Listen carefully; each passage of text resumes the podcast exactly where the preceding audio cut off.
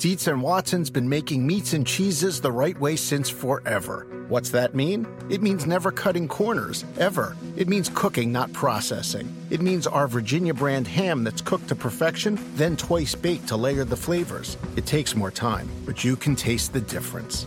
We come to work every day to do it the right way, even if it's the hard way. Because if it's not right for us, it's not right for you. Dietz and Watson, it's a family thing since 1939. This episode is brought to you by AARP. 16 years from today, Greg Gerstner will finally land the perfect cannonball. Epic Splash.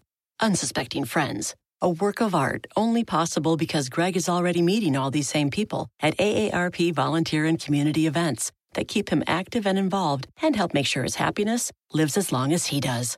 That's why the younger you are, the more you need AARP. Learn more at aarp.org/local.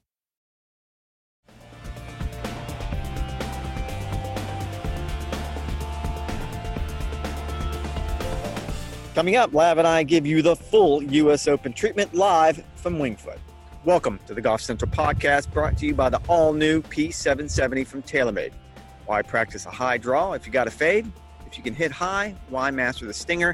Because the key to better golf is having options you can count on. That's why TaylorMade took everything they learned from making the P790, the forged face, the speed foam, all its DNA, and put it into a smaller package. Introducing P770 let the sibling rivalry begin. Available at your local golf retailer or TaylorMadeGolf.com for promo code Golf Channel for free two day shipping on any order.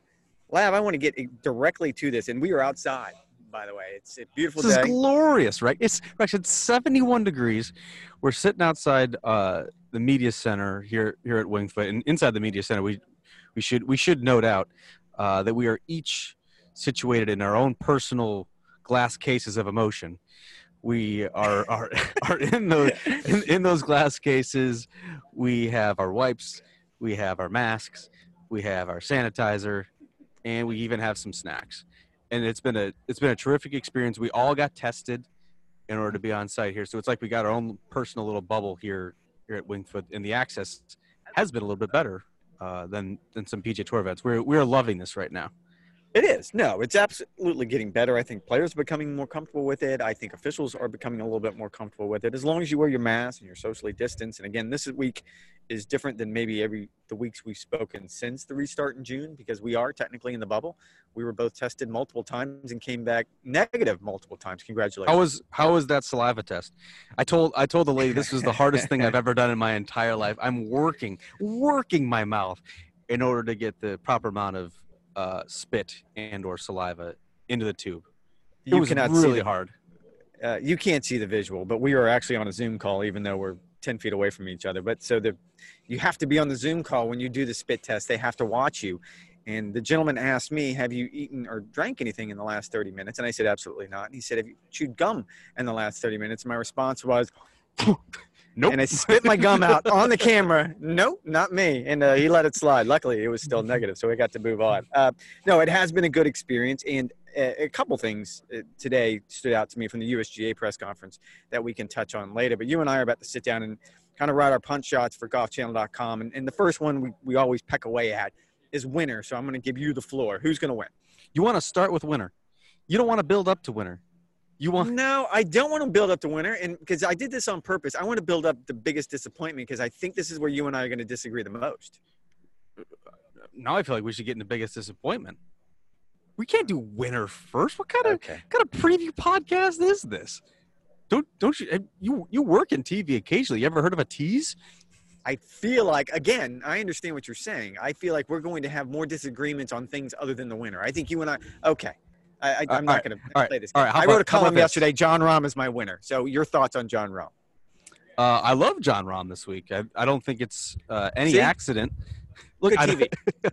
I don't I don't think it's any accident uh, that Jon Rahm was the winner at both Muirfield Village and Olympia Fields for the BMW Championship this year. I mean, he's he's proven, I think, not only to his peers but I think also to himself that he does now have the mental game to to handle some adverse conditions to to handle when he necessarily hits a good shot that, that turns out poorly. I'm not sure that that was the case a couple years ago.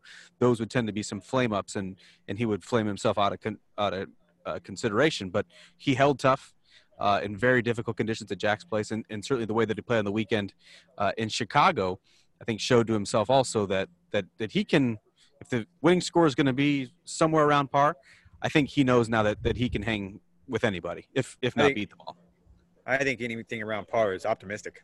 Honestly, I, I, I heard some of the best advice I've heard in a long time when it came to Wingfoot from a caddy the other day, saying that he's telling his man, "Let's pretend like par is 72. If you can shoot par every day for four days, Eight over. yes." And they feel like that that's a good good starting spot. He said if he can get one round under par, something around 70, that's great. So because 600 seems like the target score for most people, and he but he likes his chances Oh, at I eight. I don't think so. I heard some members chirping the other day, and of course I was eavesdropping, uh, like the like the uh, dirtball that I am, and and they were talking. They don't. They want to see something between two over and five over. Five over, of course, was the the winning score for Geoff. uh, in in in 2006. Two over to me feels like a little bit of a sweet spot here. I think the greens are just soft enough to keep the scores from getting somewhat out of control. I'm not sure that would be the case if we were playing this tournament in June. Uh, but with how cool the temperature are, how cool the temperatures are, with how much water they've had to put on this golf course, they're in a severe drought in this area. Um, I, I think I think somewhere between two and five over par uh, is is going to be a winning. shot. I'd be shocked. I'd be shocked if it's as high as eight. Uh, I, I think six is probably would be my target, but but I see where this caddy is coming from. That, that don't allow yourself to get drawn away by the idea that you've shot over par the first two or three rounds. And I certainly th- see where it's coming from. Now I will say this, I and I just talked to a couple players and wrote an item for GolfChannel.com on it, comparing how it played in 06 in June versus what they think it's going to play like this week in September. As we pointed out, it's it's going to be perfect fall weather this week. The lows in the mid 40s starting on Friday, highs around mid 60s. We're going to really enjoy those uh, 6:20 a.m. hits in in Yes. low 40s weather, Yeah, aren't we? Yes, I, I, I brought. I did not bring my fall weather there because there is no fall in Florida, and I don't really think in those terms.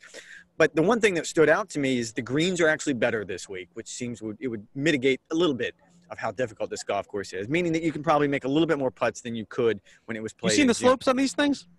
Eh, no, no, those factor in, and they certainly factor in. But the other half is is the rough is much much harder. The way it was explained to me in June when it's hot, it almost gets straw like wispy.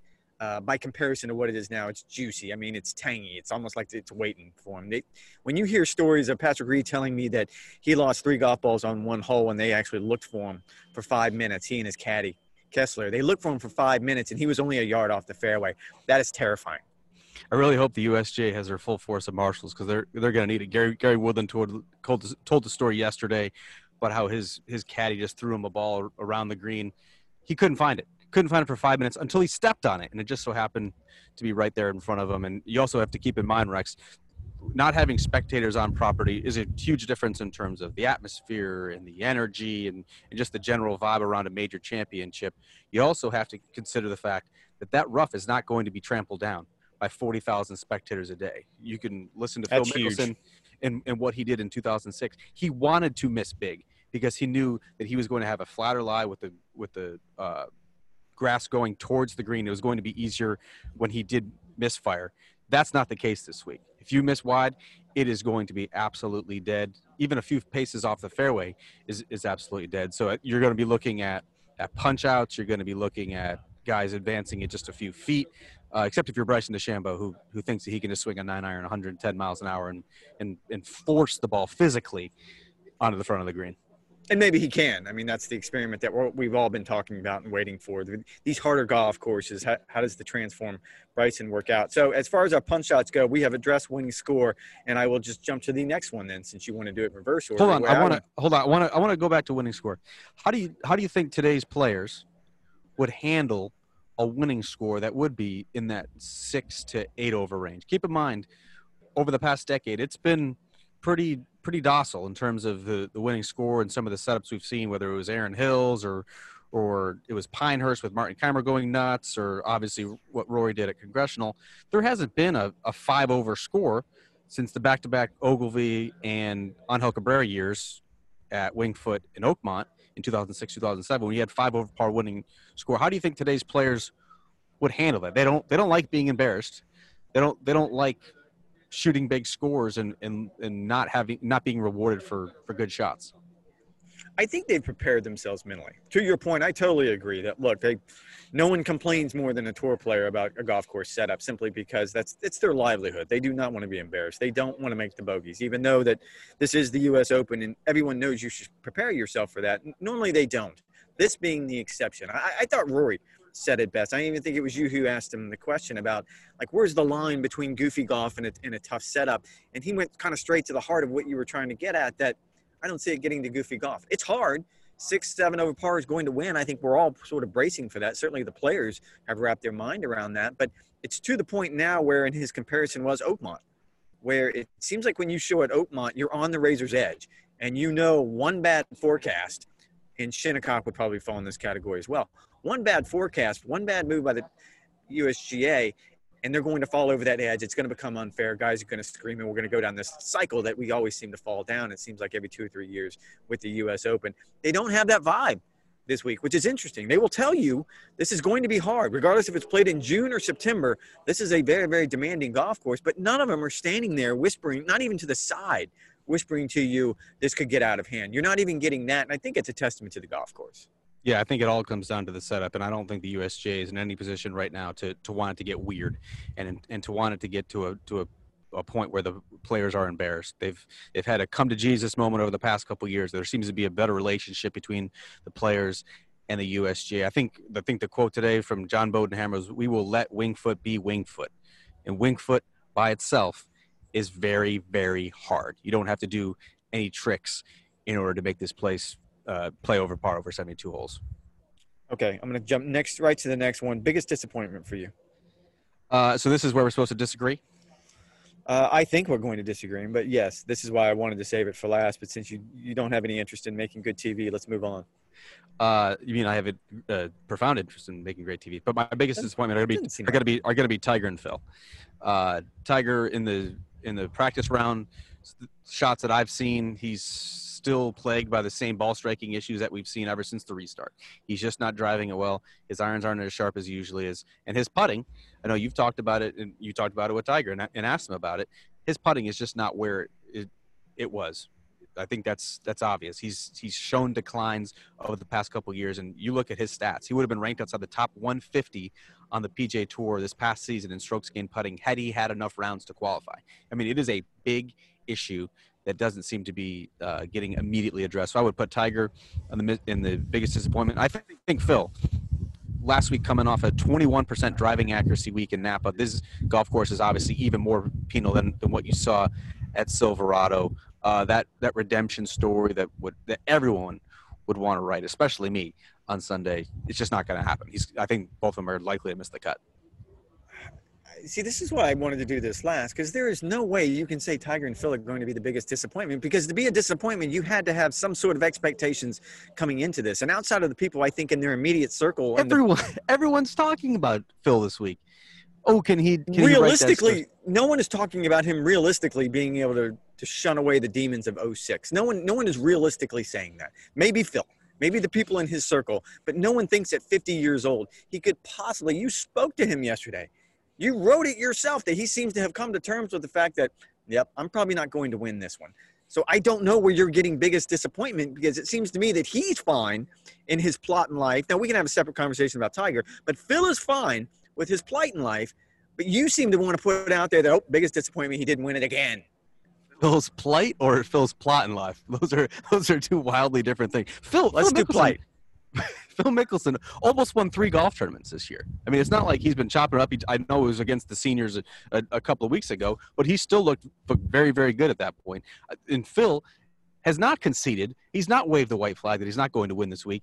What was the quote you used yesterday? He is look. He's he's looking at his career, uh, big picture in the sense that he's 50 now, and that anything after this would be a bonus win. That is the term he used a bonus win, and of course it would. These are 144 like... of the best players in the world. Phil said he's added uh, loft to his driver. He's going to try not to swing it as hard. He he's going to use more three woods. It's not going to matter. He's not going to win this golf tournament. He's not. It, That's my whole point. You know that, so there's no way you can make him uh, uh, the biggest disappointment. How you're you're doing this opposite. Had I'm he come out and win, that would have been the biggest surprise, would it not? Uh, surprise. I'm not sure how you can say it would be a huge surprise. I mean, he's still a very good player. He almost won a WGC event this year. He almost won a European Tour event. He almost won at Pebble. I don't know that I would even pick him for the top lefty this week, although I'm looking at some odds that show him as the top lefty. Uh, who else? Who else is under consideration? Brian Harman. Brian Harm and Bubba Watson, and then Robert McIntyre. Ooh, Ooh. Uh, I'd take Robert McIntyre over any of those guys. um, Although I'm not sure Bobby's been playing much over on the European tour. and I'm having a hard time even finding his straight up odds, which leads me to believe that they're somewhere outside of that top 150 to 1 category, which would, it, which, again, by definition, is a dark horse. It's someone that you don't have very high expectations for. As far as Tiger, your point about the putting, uh, very valid. I just did a hit on Central about this. Two year strokes gained putting. It's the first time in his entire career since they started doing this stat in 2004 where he would finish, he would have finished the season negative in strokes gained putting. And so this is going to come down to two of those things that he hasn't done well this season drive the ball and putt. So yes, that my expectations for him are equally as low, which is there's no way I would make him my biggest biggest disappointment on that front. I'm going to go a little bit different route on that, and I'm actually going to say DJ. I think the expectations, yes, yeah, and Oh it's, my it's God. by design. Oh my god, Please, please enlighten us. I, I just think the the pressure. uh, This feels a lot like remember The when he went to- pressure. remember when he went into the Masters and he was the favorite. Now, granted, he'd hurt himself and, and he never had an opportunity to do that. So I, you need to point that out. What I'm pointing out here is that when you put DJ in that situation where you feel like, oh, there, there's no way he's going to get beaten, throughout the course of his career, you can kind of track it. He has gotten beaten. I just don't know. And, and I, he clearly wasn't the best player at East Lake two weeks ago, even though he won the event.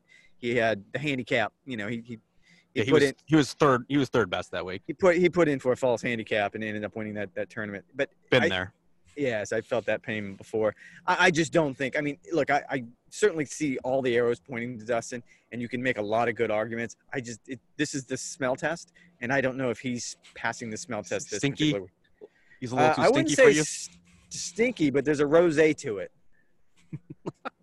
uh, as as you predicted, uh, I I completely disagree. Um, Yeah. I'm not sure where you're getting the sense that there's so much pressure on on Dustin Johnson this week. I mean, Jon Rahm is playing just as well, if, if maybe slightly worse than him. If if if anyone is feeling major pressure, wouldn't that pressure be more applied to Rory McIlroy, who doesn't have a major title now in more than six plus years? I mean, Again, I'm I'm- applying the idea of how high expectations are. Period. For a player, and the way Rory has played since the restart, I don't know who's how high. who's Mac- putting who's putting expectations on this? There's there's 20 media members here. Who's putting? Oh, There's no fans out here. There's no fans clamoring for DJ to get another major. I, I think expectations are always going to to be there regardless of fans or not. I mean, if you think these guys ignore what happens in the in the ethos around them or in the universe around them, I think you're being foolish. I think Rory knows exactly where he's at on those odds lists. I know. I think DJ knows exactly where he's. He's the favorite. He knows that. You think he cares? Sure. I think somewhere deep down inside, you, you kind of put that added pressure on yourself. And if he hasn't even looked at the odds, he knows he's the PGA Tour Player of the Year and the FedEx Cup champion and the world number one. That's all you kind of need to know, right? So, in, in on on any written history, he would be the guy that you would point to and go like, "Yep, he's the one that's going to win this." And I do think that applies pressure. Now, whether if DJ feels it or not, I'm not 100% sure. Again, I kind of go back to the, the over the course of his career, and he is playing the best golf of anyone right now. I'm not going to dismiss that. I just look at history over the course of his career. When it comes to major championships specifically, I don't know that he delivers on that regular basis like we've seen in the past, like we've certainly seen from Tiger, like we've seen from Rory, like we've seen from Jordan Spieth in his prime. We've seen it from other players, and you haven't seen it from Dustin. I, I think I hope And- I'm wrong. Trust me, I hope I'm wrong. I think this major championship and the Open Championship in particular, I think favorites mean less. And, and, and by that I mean, I think players have come to an understanding when you get to these tournaments that there's going to be some weird things that go on, that you're going to get some bad bounces, that you're going to miss some fairways when you thought that you'd hit them and they ended up turning into bogeys. I, you know, there's there's some there's some devilish putts that you're going to three putt. There's going to be some weird things that happen. It's it's not like the Masters. I think the Masters applies the most pressure to any player because that golf course is is suited to a particular player. I think that Tiger Woods Phil Mickelson, and Rory McIlroy. If you could just pick three players, I think they feel an enormous amount of pressure to perform every time they get there because they feel like they should perform well. I don't Yes. necessarily feel like that's the case when you get to a U.S. Open where you know that some weird things are going to happen. And I think the same thing applies with the Open Championship when you know that a lot of it is determined by the luck of the draw, whether you're going to get those 30 mile an hour gusts in the afternoon or, or things are just going to get out, out of control. So I think that kind of alleviates some of the pressures. I think that's one factor. I think not having fans here, it's just it's just another 72 hole stroll. The the U.S. Open, yes, it has some more infrastructure here than even probably the PGA Championship did, but the PGA Championship didn't feel any different than the Tour Championship, or it felt like it was the Memorial, which felt no different than the Charles Schwab Challenge. I mean, there is a sameness to this. Yes, it's it's a little bit bigger. You know that history is at stake, but I, I think w- without fans, without that energy, without that atmosphere, yes, there's still going to be nerves. I just think it's it's toned down a little bit. I think DJ is is immune to it even more than most. I I think you're ignoring the degree of difficulty when it comes to this specific golf course as it applies to you're going to know you're in a US Open the first time you're in that rough. Right? Yeah. You're going to know when you step to the third tee, it's a par three, and you're thinking, maybe my best option here is to lay up. You would never think that anywhere else. It's you're going to know. Eh, No one's going to have to be there to cheer for you to know that you're playing in what is the most demanding test in golf, the US Open. So I will agree That's, so that's that's why I think it's a great equalizer. I, th- I think the rough and the challenge of this golf course is a great equalizer where you don't have a player like Dustin Johnson who's who's unquestionably playing the best golf uh, of anyone in the world. But I think when you get to conditions that are this difficult, it it sort of neutralizes his advantage. Now, if he if he plays great, he's going to blitz the field like he would at, at any other place. But Mhm. when you get some potentially dodgy lies in the rough and greens that are this sloping and this quick, I think you can just you can't necessarily throw out the records, but I, I think some of his advantage is certainly negated, and I think that alleviates some of the, the pressure or the burden he might feel as the odds maker's favorite heading into this championship. Okay, moving on. Long shot, as you defined it originally, top 25, and then you quickly changed it to top 50 in the world to top 10. So the long shot to top 10. I'm going to go with Mackenzie Hughes. And Nice. if you recall, Rex, Mackenzie Hughes, who I think is ranked, what, 56 in the world? Uh, Mackenzie Hughes has top 10 at PGA National, Muirfield Village, and Olympia Fields. What do those three golf courses have in common? Uh, I think they were the three of the five toughest courses on tour last season. Three of the top four, correct. Mackenzie Hughes is the only one who has that uh, distinction so far this year. He had another top 10 finish at the Tour Championship just a couple of weeks ago. He has a world class short game. That's the reason why he was able to, to, to play so well on those three golf courses. I don't, I, I do expect that to continue this week. Wouldn't, and, and to be honest, Rex, it wouldn't surprise at all uh, if he had a top 10 this week and, and was there with, with a chance early Sunday. You hate the way I play this game. Uh, I'm going with Patrick Reed, who is number 10 in the world, and it falls. to- Um, uh, this is a long shot. Yeah, I know. I, again, you're going to, you, you hate this game, but like your definition of within the top 50 in the world. No, outside the top 50. Um, Why would a long shot be inside the top 50? Well, why couldn't we have keep it in the top 25? I feel like you're making up rules now. Well, even that wouldn't apply. Patrick Reed is isn't he ranked top 12 in the world? Oh, man. Were you really just going to go with Patrick Reed as a I was. as a as a long shot? Um, as I quickly scan, number 74, Cameron Champ, uh, stands out to me. Uh, for hold no on, other can we- reason. can- hold on, can we go back to this? You thought that Patrick Reed, a Masters Sure. champion, a WGC winner this year, and I, I think can you correct me? Is he inside the top 12 in the world? He is. Yes, he's number 10. I said that at the beginning. hmm So you thought that that would be a good long shot pick? I feel like it. I felt like it was. Wow. Just you talked You to the guy half hour ago, and suddenly you just want to you want to ride him all the way to the finish line. No, I didn't talk to him at all. I talked to someone who played a practice round with him who said his short game was off the charts. Uh, now As- that I've reestablished, As usual, yes. as, usual, but I mean, to to the degree that he missed five fairways and nine holes the other day and got up and down five out of five times. If you're going to do that at Wingfoot, that's a pretty good uh, indication that you're ready to play this golf course. But now playing by the rules as they were presented, uh, Cameron Champ stands out to me. I, I feel like his game's rounding into shape after not a great season, but I really like he- he's got a new caddy on the back, John Wood, who I think is going to do him a world of good. And I think he's the type of player, as we as we pointed out, how long and difficult this golf course was or is, that can come out. And as long as he keeps it relatively straight, you're not going to hit every fairway. You're going to have to lay up. I've never seen so many players practice 70 and 80 yard wedge shots in my life because they know that that's what they're going to have on their third shots on par fours. But I think he has enough game to sort of stand out in that crowd. All right, lock to top 10.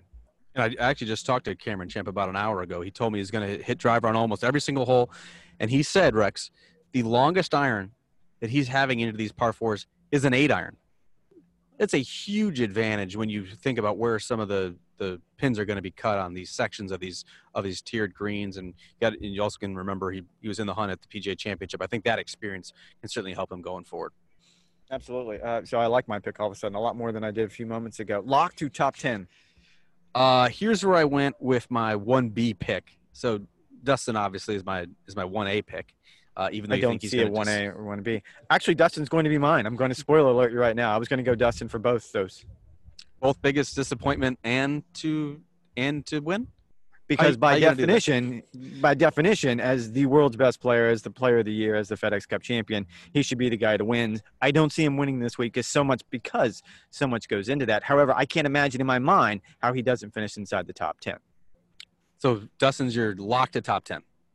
Correct. Okay, and my lock to top ten is Xander Schauffele. Look at what he's done in the U.S. Open.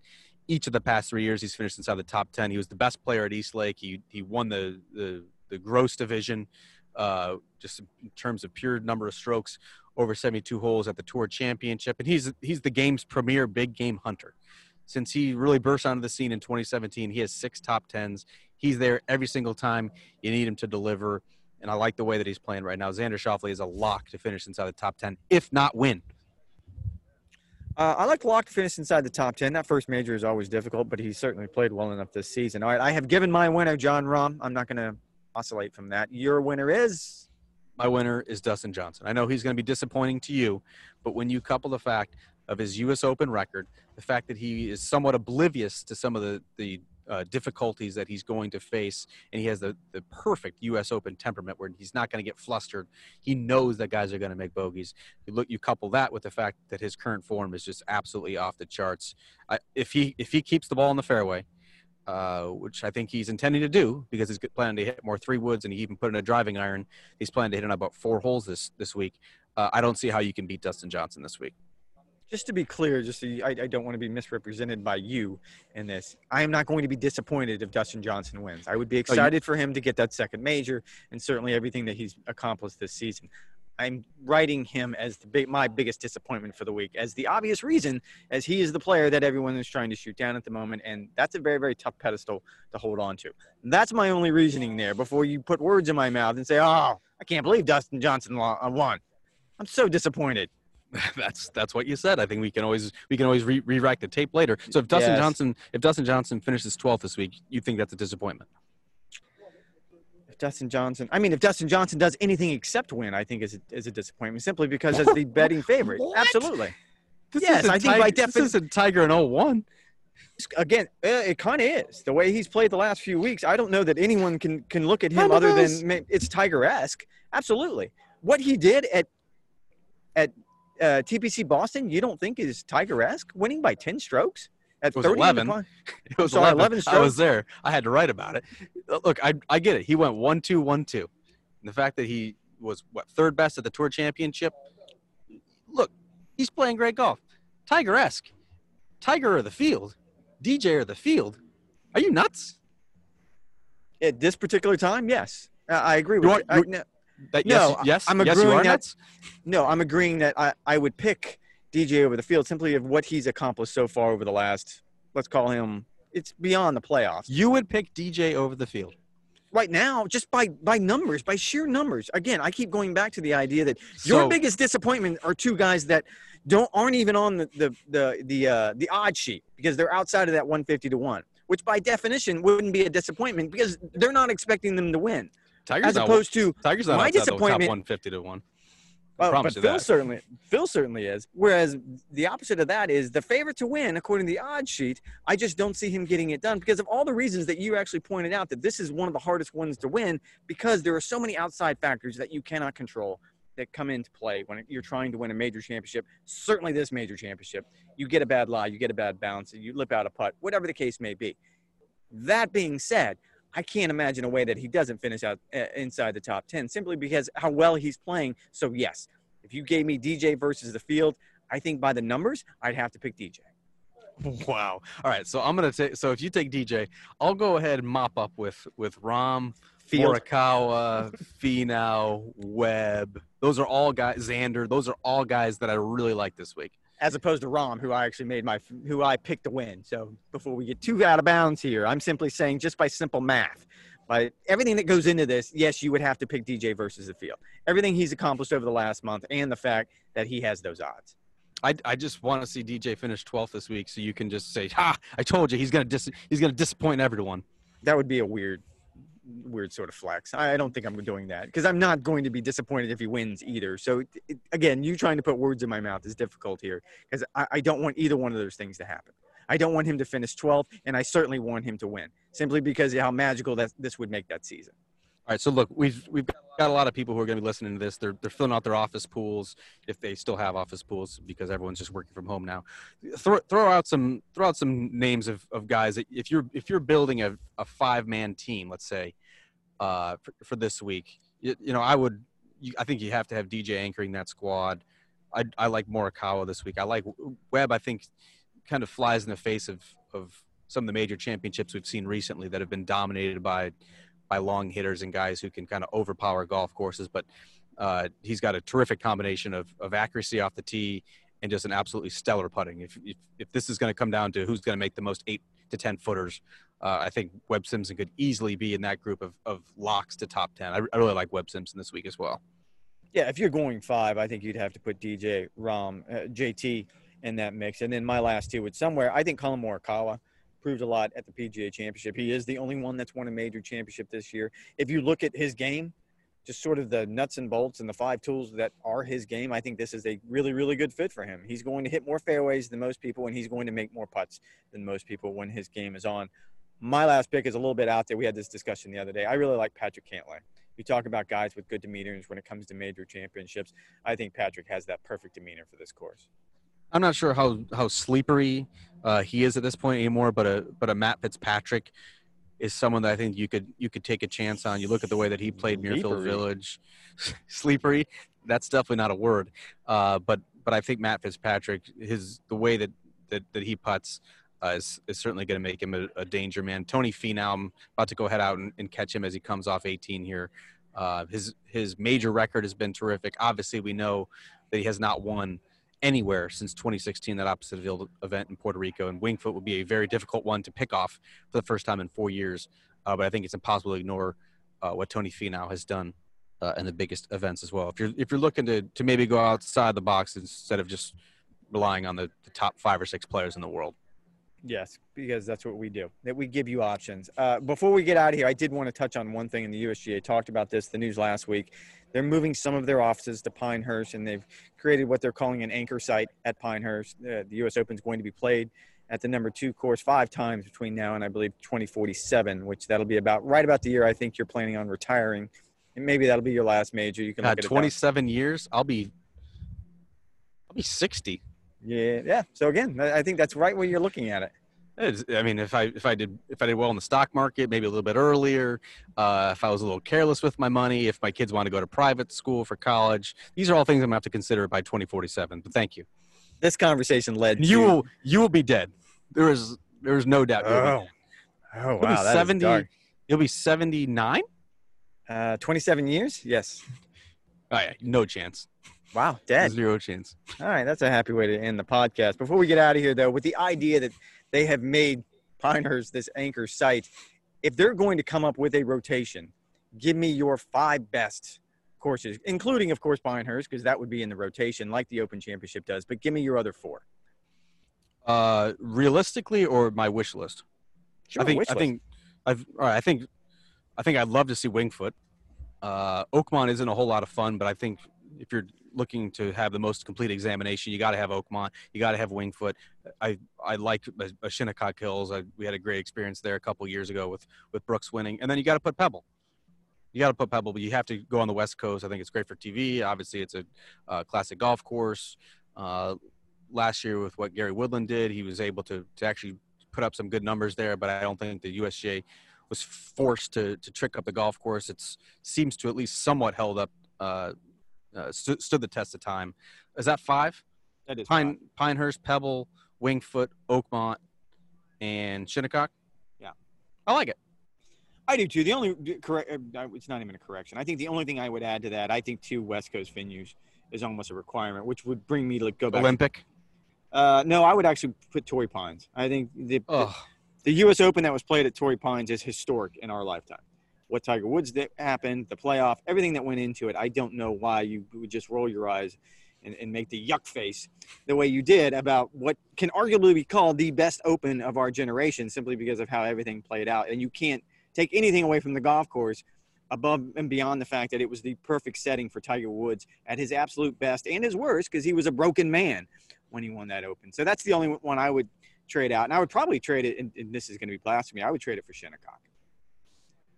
So you would want to have a Pebble, and Torrey, Wingfoot, Oakmont, Pinehurst. Yes. I mean, Torrey is such a forgettable golf course, and yet you have to keep in mind we were one putt away from Rocco Mediate winning that U.S. Open. You're going to have such fond memories of a, a legendary U.S. Open golf course if Rocco Mediate wins that, or do you, or is it simply simply etched in your mind because Tiger won it on a broken leg? I'm not going into this revisionist game of yours. We were exactly one one putt away from. No, I'm not playing that one. I don't play with It's hypotheticals. It, it, you're right. It, and it, we could sit here and go down the list as well. We could talk about all the things that could have happened at Wingfoot over the, the dozens of major championships that have been played here. So no, I'm not going to play that game with you. I think you need two West Coast venues. Maybe LA North would be would change my mind in a few We're years. gonna have an we're gonna have an experiment. What 2023? Uh, yes, it's heading there? 2023. That might change my mind. Certainly, uh, the Olympic Club would stand out as one you'd want to go back to. Although, uh, after freezing to death in Harding Park a few weeks ago, I'm, I'm not in any hurry to get back to San Francisco right now. But any of those would do. But in my mind, What I about think, what about what about Chambers Bay? You think that can be an anchor? no, no, I don't think it would be an anchor. I think if it's going to be anything, you would add it in once every. Let's give it every two decades. No, Like I, I I like the I like the idea of having classic golf courses. I, Torrey Pines, I would not throw in a classic golf course, uh, but I like having the USGA have a rotation of classic golf courses. I love to see the PGA of America as being the ones who who open their doors to an Erin Hills or a Chambers Bay, or they're I mean they're going to have the golf course in Frisco that they're going to be going to.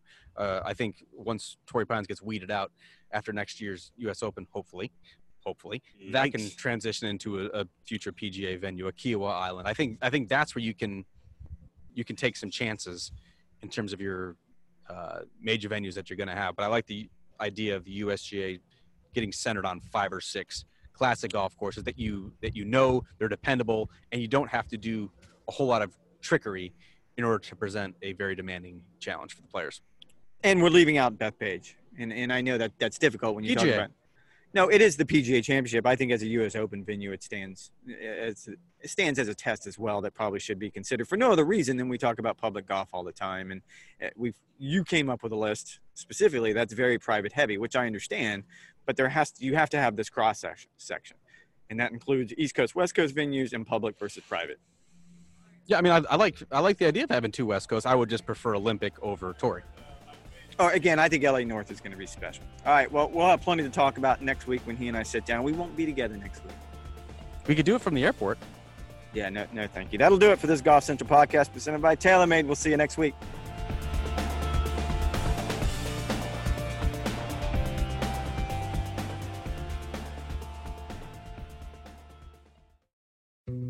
Dietz and Watson's been making meats and cheeses the right way since forever. What's that mean? It means never cutting corners, ever. It means cooking, not processing. It means our Virginia brand ham that's cooked to perfection, then twice baked to layer the flavors. It takes more time, but you can taste the difference. We come to work every day to do it the right way, even if it's the hard way. Because if it's not right for us, it's not right for you. Dietz and Watson, it's a family thing since 1939.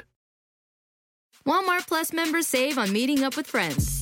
Save on having them over for dinner with free delivery with no hidden fees or markups. That's groceries plus napkins plus that vegetable chopper to make things a bit easier. Plus, members save on gas to go meet them in their neck of the woods. Plus, when you're ready for the ultimate sign of friendship, start a show together with your included Paramount Plus subscription. Walmart Plus members save on this plus so much more. Start a 30-day free trial at walmartplus.com. Paramount Plus Essential Plan only. Separate registration required. See Walmart Plus terms and conditions.